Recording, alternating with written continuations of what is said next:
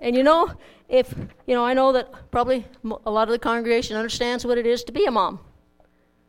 But your life changes once you're a mom. I have this little thing that says, Before I was a mom, I never tripped over toys or forgot words to a lullaby. I didn't worry whether or not my plants were poisonous. I never thought about immunizations. Before I was a mom, I never had been puked on, pooped on, chewed on, peed on. I had the complete control of my mind and my thoughts. I slept all night. Before I was a mom, I never held down a screaming child so doctors could do tests or give shots. I never looked into the eye, teary eyes and cried. I never got gloriously happy over a simple grin.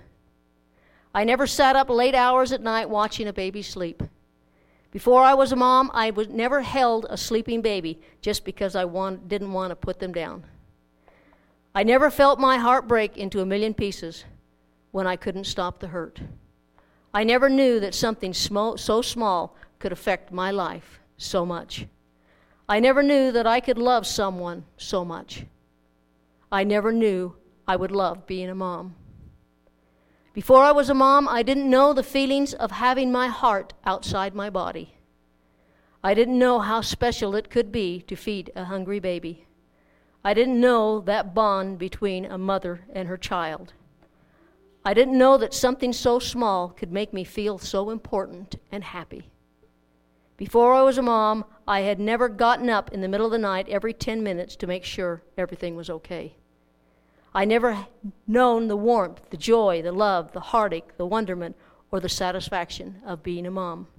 I didn't know I was capable of feeling so much love before I was a mom. Being a mom changes who you are. And on Mother's Day, we had. What am I? Move my microphone. Sign language again back here. Okay. It's Mother's Day, and as we think about Mother's Day, we think about our own mothers. And I, like Tammy, my mother isn't with us anymore. But when I think about my mother, and when you think about your mother, you probably have things flashing through your mind about memories of your mom things she did, things she said, or who knows what it was. People tell me I look like my mom and remind them of my mom. And that to me is a compliment. Because my mom was a very special lady. She was funny, people loved her. Matter of fact, cops used to pull her over just to talk to her. Now, how would you like that? You knew if you got pulled over, it wasn't anything.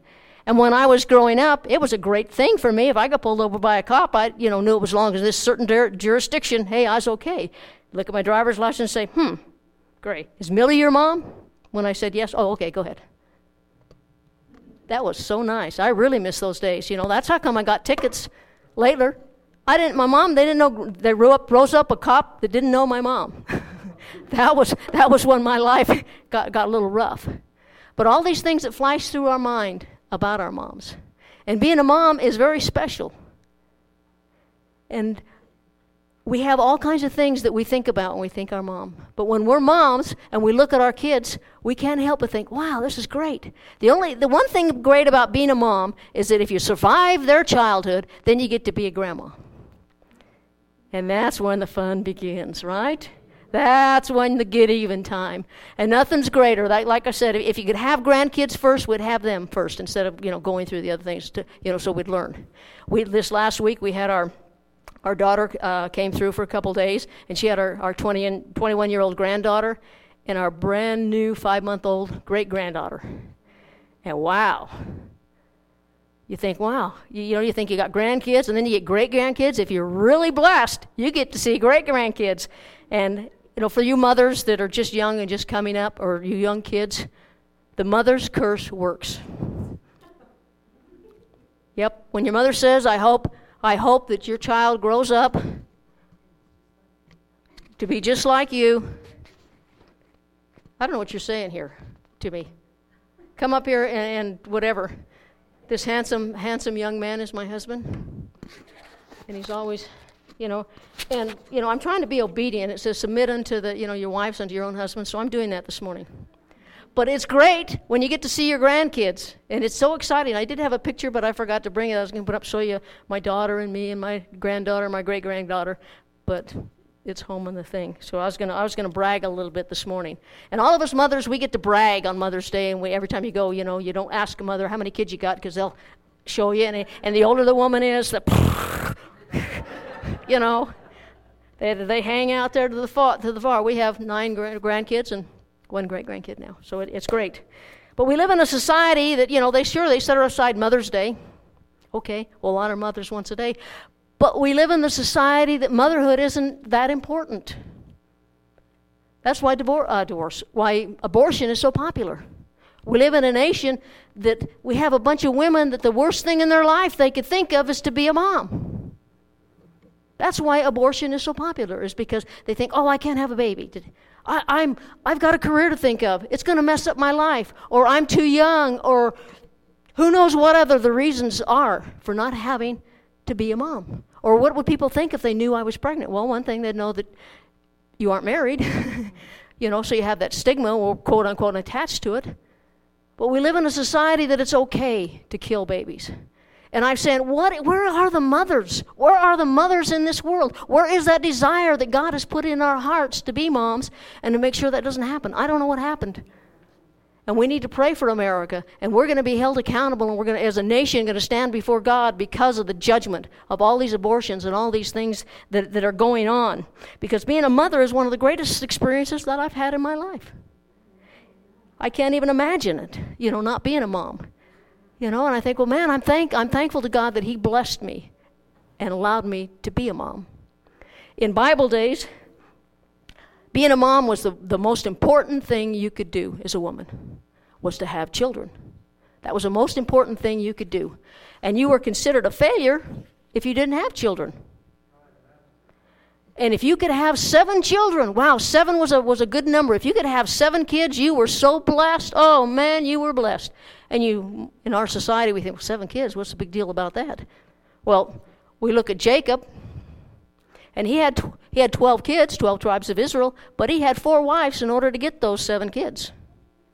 So when we only had one wife back then, it was harder to get seven children because there were so many women that died during childbirth. It was a, not only the biggest desire for a woman to have children, but it to have that desire, it could cost them their life.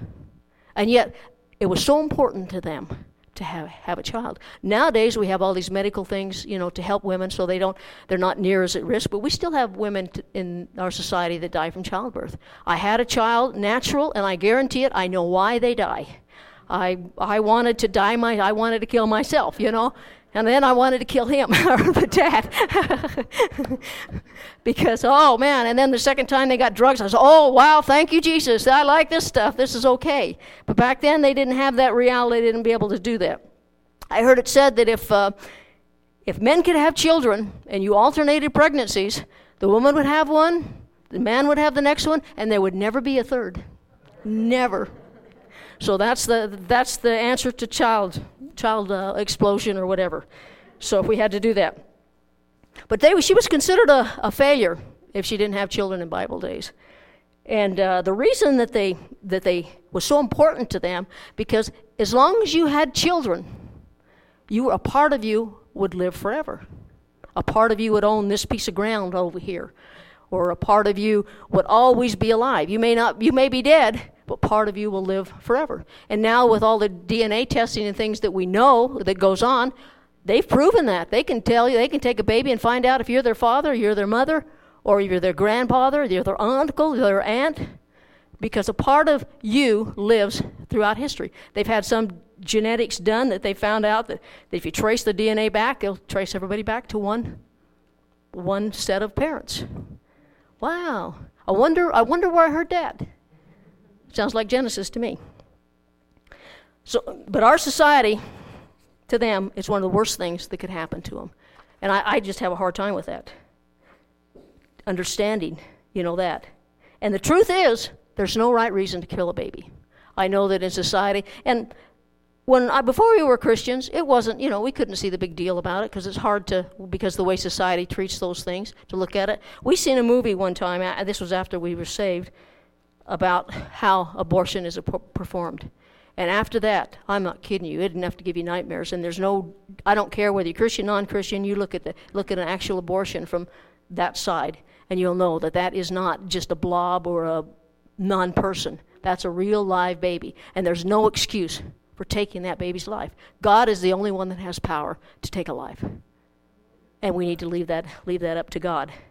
And when we look at all these abortions that we've had, and we wonder, where are all the leaders coming from? How many leaders have we killed? Herod tried to kill Jesus. He did everything he could to, to kill Jesus. So he killed, uh, I don't know how many babies were killed at that time, but lots of them were killed because he wanted to get to Jesus. Moses, look how many babies were, were killed during that time. But God miraculously saved him out of there. How many Moseses have been killed because of an abortion? How many Davids? How many Lincolns? How many Billy Grahams? How many Kathryn Kuhlmans? How many Billy Sundays? And whoever we consider a great leader with answers for the society and the problems we're going through, how many of those have died because of an abortion? That in itself should be enough to, uh, to dissuade us from that. But as Christians, life begins at conception. I don't care what, what whatever. If you read your Bible, we, we can find that to be true. And that's reason enough for me to know, is because God says life is sacred. And God put that desire in our hearts to have children, to be fruitful and to multiply, and that part of us will live on forever. Now, this morning, I want to talk about a woman that her greatest desire was to be a mom. That's all it was the, the most important thing in her life was to be a was to be a mom. And that's found in 1 Samuel if you want to, you know, turn turn there the first chapter. And her name is Hannah. Now, I figure because it's, you know, it's Mother's Day, you know, I might as well put through a, something about we can get out of a mother. Doesn't that sound appropriate? And there were so many mothers that I could glean from in the Bible. There's more in there if you just start looking at all the women are in the Bible and the influence that they had on society. But this woman's prayer really influenced a lot, or her desire. God really used. So, and we're going to start with uh, verse 1. I'm going to skip around a little bit because it, it's pretty long, and I, I'm going to read through all the scriptures and then, then kind of go back to them unless I think of something at the time. Now, there was a certain man, whatever, of I'm not pronouncing all these names. Elkanah. He was an Ephraimite, from Ephraimite.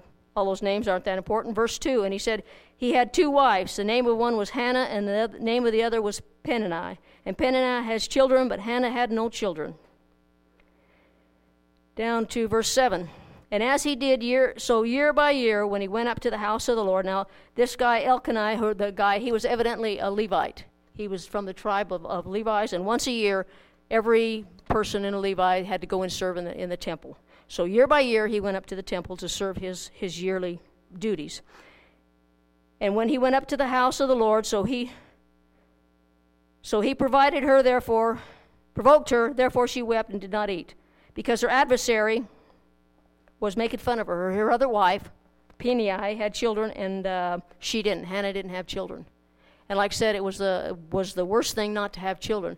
And this other wife was making fun of her and used to jab at her and everything because she didn't have any kids. And um, that's, we look at all the society today. Can you imagine the problems that could be, be erased in the Middle East if Sarah and Abraham had waited on God and not had Hagar, Hagar went in there and have a son, have another son, Ishmael. Can you imagine the problems that were that we have just because of that. But having children was so important, God uh, came up with a solution for people to have children, so it was through having more than one wife, or actually, he's supposed to raise up seed through someone else that would be his. But overall, it isn't God's will to, for plural marriage or polygamy or anything, and I don't have time to do a study on that, so I won't. But, um, but Hannah was barren, and she couldn't have any children, and the other wife just harassed her, and so she was heartsick over this. It's bad enough to be live in a society that you show your worth by how many children you have. And if you can't have children, you have no value. What are you good for? But her husband loved her. And um, in verse uh, 8, said to her husband, Hannah, why weepest thou, and why eatest thou not? Because after they went up to the temple, they had to sac- they had a sacrifice, and then the, the family got to partake of the sacrifice. But Hannah was so heartbroken that she couldn't even participate in the celebration. And he says, And why is thy heart grieved? And am I not better to thee than ten sons? So he said, Hey, I, am better than any sons because he loved her more than the other, but he had to have this, this thing of hereditary. He wanted to have a son, children so bad that he caused a lot of problems in the family. So, verse 10 And she was in bitterness of soul and prayed unto the Lord and wept sore. And she vowed a vow and said, O Lord of hosts, if thou wilt indeed look on the affliction of thine handmaiden and remember and not forget thine handmaid, will but will give thine handmaiden a, ch- a man child. She is very specific. A man child, then I will give him unto thee all the days of his life, and there shall be no razor come upon his head. And it came to pass, as she continued praying before the Lord, that Eli marked her mouth. Now Hannah, she spake in her heart, only her lips moved, but her voice was not heard. Therefore Eli thought she was drunk. Now I have a, she was praying, and she had she had prayed so hard that her voice was gone and she had nothing to do and she's just with her lips she was just moving and he thought she was drunk evidently they had a problem with that in, in those days. And eli said unto her how long wilt thou be drunken put away the wine from thee? And hannah answered and said no my lord i am a woman of sorrowful spirit. I have drunk neither wine nor strong drink but have poured out my soul before the lord. Count not thy handmaiden for a daughter of belial for out of the abundance of my complaint and grief have I spoken hitherto. Then Eli answered and said, Go in peace, and the God of Israel grant thee thy petition that thou hast asked of him. And she said, Let thine handmaiden find grace in thy sight. So the woman went her way and did not eat, and did eat, and her countenance was no more sad. And they rose up in the morning early and worshipped before the Lord, and returned and came to the house of Ramah. And he knew Hannah his wife, and the Lord remembered her. Wherefore it came to pass, when the time was come, about after Hannah had conceived, and she bore a son, and called his name Samuel, saying, Because I have asked him of God. Let's skip down to verse uh, 24. And when she had weaned him, she took him up with her with three bullocks and one ephah of flour and one bottle of wine, and brought him unto the house of the Lord into Shiloh. And the child was young, and they slew a bullock and brought the child to Eli. And she said, O my Lord, as my soul liveth, my Lord, I am the woman that stood by thee here praying unto the Lord. For the child I prayed, and the Lord had given me my petition, which I asked of him. Therefore also I have lent him to the Lord. As long as the child liveth, he shall be lent to the Lord, and he worshiped the Lord. Now there's a lot of things that we can we see that's going on. She wanted a child, she couldn't have any, and Every year that when they went up to the temple, all she did was spend her time praying to God and crying out for a child, a man child. Was very, she was very specific in what she wanted. And she was praying and agonizing so much that the guy thought she was drunk. And she had, and then after he realized she was in anguish of soul, then he kind of was quickened and felt bad in his spirit, and he promised her, "Okay, may your may the Lord grant your request." Well, as soon as Eli said that to her, everything changed it said her countenance changed. And she all, all of a sudden had faith. And she said, Well, wow, God's going to answer my request. And uh, as we see later on, that she went home and, and everything in her environment changed. And that's what we'll look at. I know that we have, a, we have the story here in it of itself is enough lessons in there for us to learn. And if it hadn't been for Hannah's desire to have a child, Samuel would not be born. And look at the impact that that child had in the Old Testament on David's life, on Saul's life, on a lot of people's lives because he was a very righteous man and he grew up. And I, the thing that always I find humorous here is she says, "Give me a child and I will give him back to you." And I was he was about three years old. There's some three to five years old, depends on uh, which commentary you look at, as far as when she took him to the temple and she gave him to Eli. Now, you know, if I'm Eli, I say, "What do you want? I don't want no more kids running around here." I mean, you got to feel sorry for well, Eli. Saying, "Man, I dedicated this baby to the, to the Lord. Here, Gordon, take it, raise it, it's yours. that doesn't really make a lot of sense, but Eli knew that God had answered that prayer, and he did. And she every year she would go up and bring a little little robe for him. Once a year, she'd go up there when they worship, and she'd bring him a new robe, so in a little priestly outfit, and he served in the temple his whole life. Now he dedic- she dedicated him to his whole life. Usually, the the time of a priest was from like 20 to 55 of their service. And after that, then they didn't have to go anymore. So that's pretty good. That's where we get our retirement age of 55, in case you was wondering where that used to start from. Most of the things that we have and the customs that we have, we come right out of the Bible. there's a reason, and that's what it was. It was 55. They figured your service is done. Now you get to you know enjoy life. Of course, they didn't live as long as we do either. So, anyway, but as we look at that, there's so many things in there that we can we can pull out of there, and it, there's more in it than just a woman that wanted to be a mom. I want to look at the desire that she had and, and equate that to our lives because how many know that everything that we have in this Bible we can pull out of that time and bring it into ours? And we can find a lesson that we can apply to our own life. And we look at her life and we look at her desire, and she's just crying out for this one particular thing that she had. How many of us have something in our life that we cry out to God for? One particular thing that we just can't get away from. And we have people that make fun of us if we happen to share our vision with somebody or our dream that we have. We share them with our friends and they make fun of you. Just like uh, Joseph, and he shared some of his dreams with his family. They made fun of him and they, you know, wanted to kill him. So our dreams aren't always accepted by other people. But God, when we have a dream or a vision in our heart for something specific, and we cry out to God, and we want it, but worse than anything else in the world. And if we don't have that in our life, and maybe we're barren like she was. Maybe we don't have a dream, but in, uh, what is it, Proverbs uh, 29 8, 18, it says, Where there is no vision, the people perish. We have to have a dream. We have to have a vision. We have to have something in our heart or something in our life that keeps us going. If we don't have that, our life is meaningless and we will perish. Without a vision, the people perish. Our universities are filled with students that have a vision. They have a dream. They have something in their life that keeps them going. Some people get to go to school on a scholarship, but a lot of them have to work their way through it. They have to eat a macaroni and cheese every night of their, their life because they're working their way through school. They have a dream, they have a vision. And that's what keeps them going. And so when we look at that and bring it here into our own life, we say, God, what is my vision? What is my dream? I know that from the time that I was saved, my desire was to serve God in any way that He wanted me to do. But I wanted to preach. I felt like I was a preacher.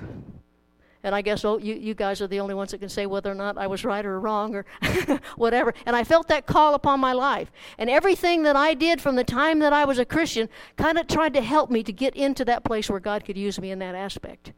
And it didn't happen overnight. I had a long struggle to get to point A to point B because I before I was saved, I had been married and divorced, committed the unpardonable sin. That's the unpardonable sin in our society because if you're, and, I, and I'm a woman too, so I've got two strikes against me already. But God put that call on my heart, and I, as I look back on my life and I can see how He worked other things out, He allowed me to write music, and so it allowed me to go places and to be able to minister in song, and I got to preach more than I got to sing, which was where my heart was. And now that things have changed in, in society and the assemblies of God, I've been able to fight my way through and get those, get that paperwork that God wanted me to have, and be able to, to fulfill that call on my life. Because if you have a desire in your heart to do something and you can't do it, you just feel not complete, like something's missing in your life, and you don't know what it is. But maybe it's that dream.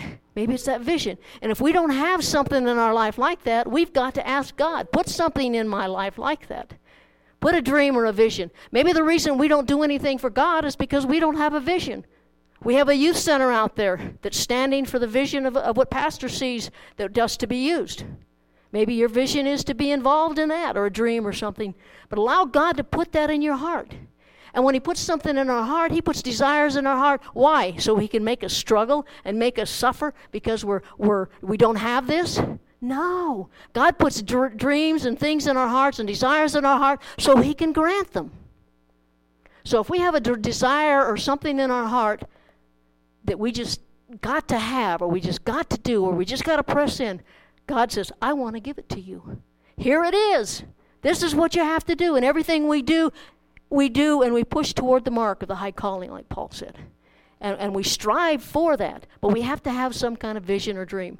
If we don't, that we're ineffective, not only as human beings, but as Christians. Christians especially need to have a vision. They need to have a dream. They got to have a we have to have a reason to exist. We exist to worship God, but when we love God and, and we draw closer to God, then his desires flood our hearts. So Hannah had a desire for her child, for a child to supersede anything that was going on in her life. She was in a very wealthy house. She had uh, everything that we could want as women. She probably had, you know, probably five or six outfits. You know, they figured seven changes of outfits back then was a lot, let alone shoes and, and things like that. So she had everything that money could buy. But she had this desire in her heart that she just couldn't get away from. And because she pursued that desire year after year after year, when it didn't look like there was any going to happen, and every year a woman gets older, her chances of becoming a mother are lessened. So, and us, you know, we sit there and look, especially when you're, like I said, I was almost 40 when I got saved. So I already had, you know, according to, to people, I'm too old to start anything, you know as far as ministry is concerned. But God doesn't look at the years, He looks at the desire and He looks at the burdens and things that He places in our hearts. And God wants us to reach out. God knows how old I am. He used Moses when he was 80. I mean, you know, I'm not 80, so if I got I got 40 good years then, right? You've taken those tests on the computers, you know, that tells you your lifestyle tells you how old you are. According to that, man, I got at least 30 good years left in me. if you listen to that, but I believe the Lord's going to come before that. So, what do we learn from Hannah's experience? We learn that if you have a desire in your heart, you keep pressing in, you keep pressing in, and you keep going. She prayed when she was up, she prayed when she was down. She this desire was always in her heart. And that's what we need to do. We need to pray every day for that desire or whatever it might be. If we don't have a desire, then pray that God will put us it, give us one. Because if God will give us a desire, it makes our life so much so much better, so much fuller when we have something that they're working towards. You're getting ready to go to college because you have, a, have an end in sight. If you don't have that end in sight and life means it's all you have is now, what's the point? God wants to give us a point. And so we got to pray and we got to seek God and we ask Him to let that desire come to fruition. Maybe it's to be a missionary. Maybe it's to be to teach Sunday school. Maybe it's to be uh, to make a cake. Who knows? Cookies, things for power kids, who knows? There's all kinds of things that we can do for God if we allow God to open up our hearts and to be able to strive and seek them. And she one thing that she did also was that she promised if God would give her this just child. Now she didn't ask for a hundred child, she didn't ask for seven kids, she asked for one male child. And she says, if you give me this child, if you give me this desire of my heart, I'll dedicate it to you. I'll give it to you. I'll commit it into your hands. Maybe the reason we're not getting our goals or the things is because we don't want to commit it to God. But if we take our dreams and we take the things in our hearts and we say, God, I want to dedicate this to you. Maybe you're going to school to be a doctor. Well, believe me, we need Christian doctors. We need Christian lawyers. In spite of, I, I honestly believe there's going to be Christian lawyers in heaven in spite of what people say about lawyers. I believe there are Christian lawyers, and we need them. So, whatever the field is that we go into, we can commit our future into God's hands and to be allow Him to work it out and to be able to be used and be a blessing to society. Because Hannah asked for one child, and then she dedicated him to God. And when God gives us the desire, don't forget to fulfill the promise. Hannah fulfilled the promise. She prayed for years and years and years. I don't know how many years she prayed. It was like Old Testament times. She probably prayed for 20 or 30 years before she got a child. So she had to suffer that abuse for 20 to 30 years before she got that child. Now, it'd be us, you know, we have all these foxhole conversions where people in a foxhole say, God, if you just get me through this and get me home, I'll serve you. And then they get home, and what happens? Oh, I was just emotional. That's no big deal. Not with Hannah she suffered through the temptation to hang on to that for herself. Can you imagine all that praying and all that working and, and sobbing and crying for a child? And then at the age of three, take him to the temple and give him to the priest and said, Here, I'm the woman that prayed, and God answered my prayer, and I'm giving him back to God, and I'm dedicating him. She didn't know whether she'd have any more. To her, that was going to be the only child, but the stigmatism in her life was gone. She fulfilled her duty, per se, but she dedicated it to God. So when we are there and we cry out to God for something and He gives it to us, we need to fulfill the promise.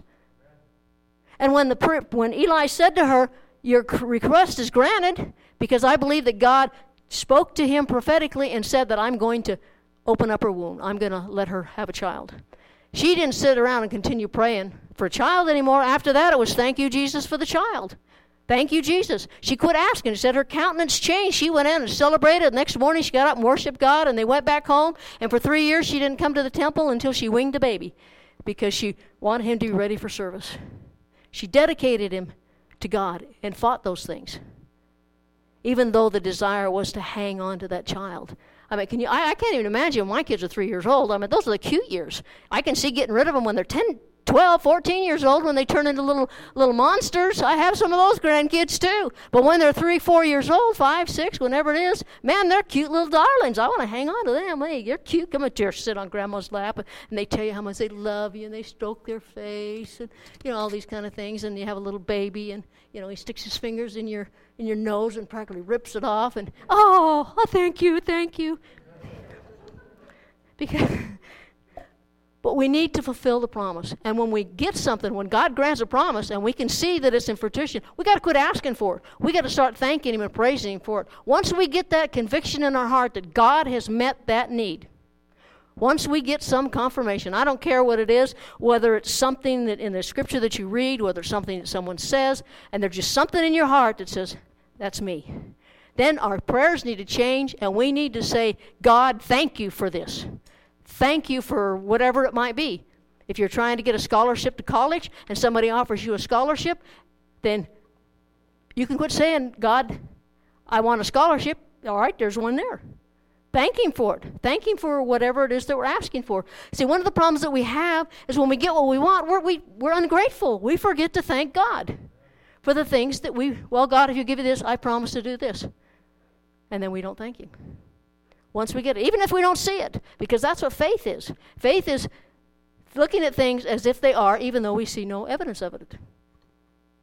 There's something that happened in our heart, and there's something that happened in Hannah's heart that day in the temple that changed her life. And it changes our life when we commit things to God. And that's what I want us to get out of it this morning. You go home, you read this story. There's a lot of mothers in there that we could talk about this morning. But we need to dedicate our lives to God. We need to, to have these the desires. Look, search our heart and say, God, what desires do you have in my life that you want me to pursue? And pursue them. And thank God for them. Because God has such a great plan for all of us. There's no small things in the kingdom of God. Everything that we do, I don't care how insignificant, is great in God's kingdom. You've seen these little little games where they have these little blocks that they, they put in there, and you try to pull one out and keep the things from falling out. You, I don't know whether you've seen them. I don't even know what they're called. Yeah, but every one of those things is part of that support. And there's only so many things you can live without before the whole thing crumbles. But God doesn't want want the eh, He wants us to have everything in our life. He wants us to be complete, and that's His desire for our hearts. And if you're here this morning, maybe you don't have a desire. Maybe you don't have something in your life like that. I just want you to sit there and, and, just look in your heart and say, Is there something in my heart that I have a desire for? Maybe you've already got a career. Maybe you've got, uh, your life is half over or whatever it might be. It doesn't matter. But God can place a desire in your heart, no matter what age we are, that He wants to fulfill. And sometimes we don't dare to dream because we're afraid that we won't get it and we'll be disappointed.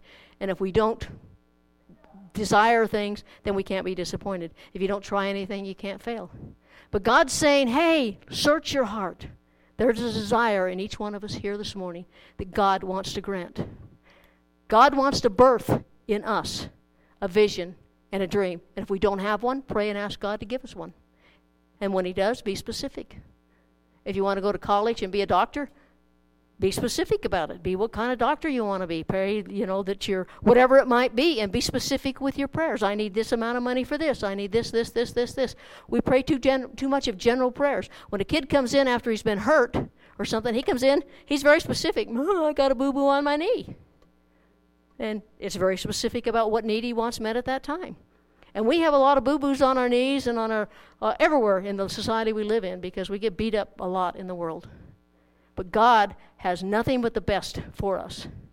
And on Mother's Day, what better time to search our own hearts and to be able to see, is there a desire in my heart? If not, God, make me pregnant with a desire. See, men can be pregnant. They can be pregnant with a dream, with a vision, and with a desire the same as women can. Women just kind of understand those things a little better than men do. I know the Dr. Cho, I don't know whether you're familiar with who he is. He has one of the largest Assembly of God churches in the world.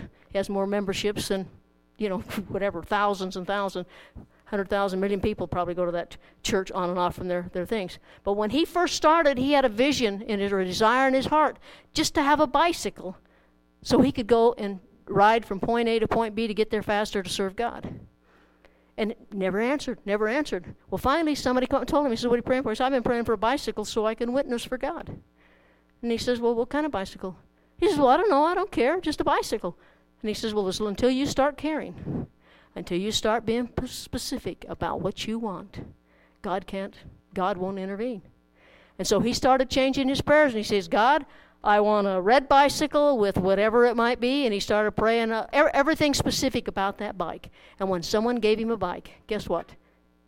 It was exactly like the one he had prayed for. God wants us to be specific.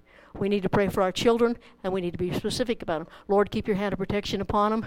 And whatever that does going on in each one of our child's life, whatever desires there are, we need to be specific according for our kids, for our grandkids, for our parents, for our loved ones, for, for pins that, people that we meet every day that don't know Him, uh, in our circle of love that we have and influence that we have. We need to be specific about our prayers and not throw just general prayers and Lord bless everybody in the church, Lord bless whatever, and bless, bless, bless, bless, bless, because it, it, it becomes so impersonal. And God says when it becomes a need, when it becomes a desire, and when you become specific with those things, I'm going to come through. And you're going to find out it's going to be exactly the right color, the exact right size, because God's going to put a need in there. And we as parents, if our kids comes to us, if there's any way that we can meet a need of our co- of our kids, we're going to do it. I've been, you know, I was a parent for a lot of years. And if we could do it, we could do it. And I'll do everything I can to help our kids, just as like any mother or father or whatever here this morning would be. Well, God loves us more than what any mother in here together could love a child.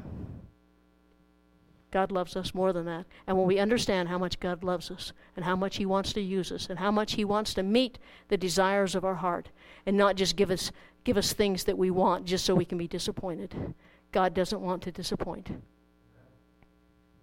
So I've got some, I'm going to pray.